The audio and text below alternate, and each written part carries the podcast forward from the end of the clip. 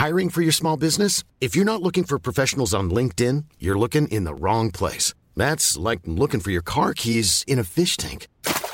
LinkedIn helps you hire professionals you can't find anywhere else, even those who aren't actively searching for a new job but might be open to the perfect role. In a given month, over 70% of LinkedIn users don't even visit other leading job sites. So start looking in the right place. With LinkedIn, you can hire professionals like a professional. Post your free job on linkedin.com slash people today.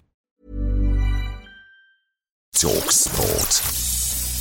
This is the Talksport hit. I'm Kane Reeves. And I'm Steve Forbes. And there'll be silences held and black armbands worn at fixtures in the Premier League and the EFL this weekend as the world of sport pays its respects to Prince Philip. The Duke of Edinburgh passed away on Friday morning at Windsor Castle at the age of 99. Flags are flying at half mast at both St George's Park and Wembley Stadium to remember Prince Philip, who was president of the FA between 1955 and 57. Former England manager Roy Hodgson sent his best wishes to the royal family. You know, wish the royal family uh, everything I suppose that one can wish for them during this difficult period of time, especially with Prince Philip dying so close to his 100th birthday. It's a, a really sad occasion. And Spurs boss Jose Mourinho also started his press conference yesterday by sending his condolences. To be very honest and say that I have deep, deep, deep, the utmost respect for uh, the royal family, so my deep condolences.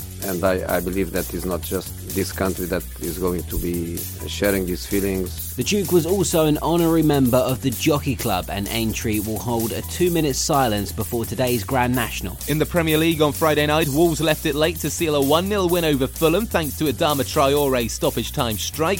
Nuno Espirito Santo was left confused after yet another bizarre VAR decision ruled out an opener for his side after a thread of Daniel Podence's shirt sleeve appeared to be offside. I hope that um, football can find a solution for what's happening because when the stadiums are going to be full again, it's going to be hard to explain. Talksport has two game day exclusive matches from the Premier League today, starting with champions elect Manchester City at home to Leeds United.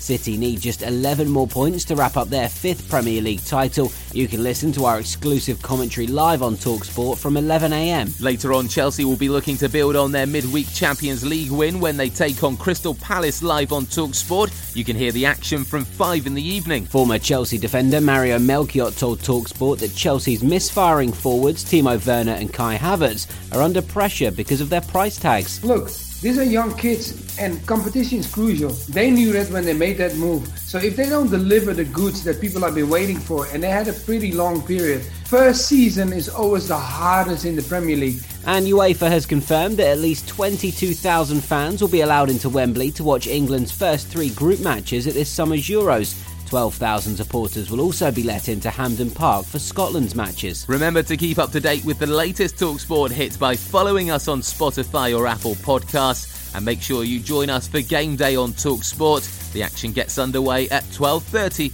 when leaders Manchester City take on Leeds United live and exclusive to Talksport.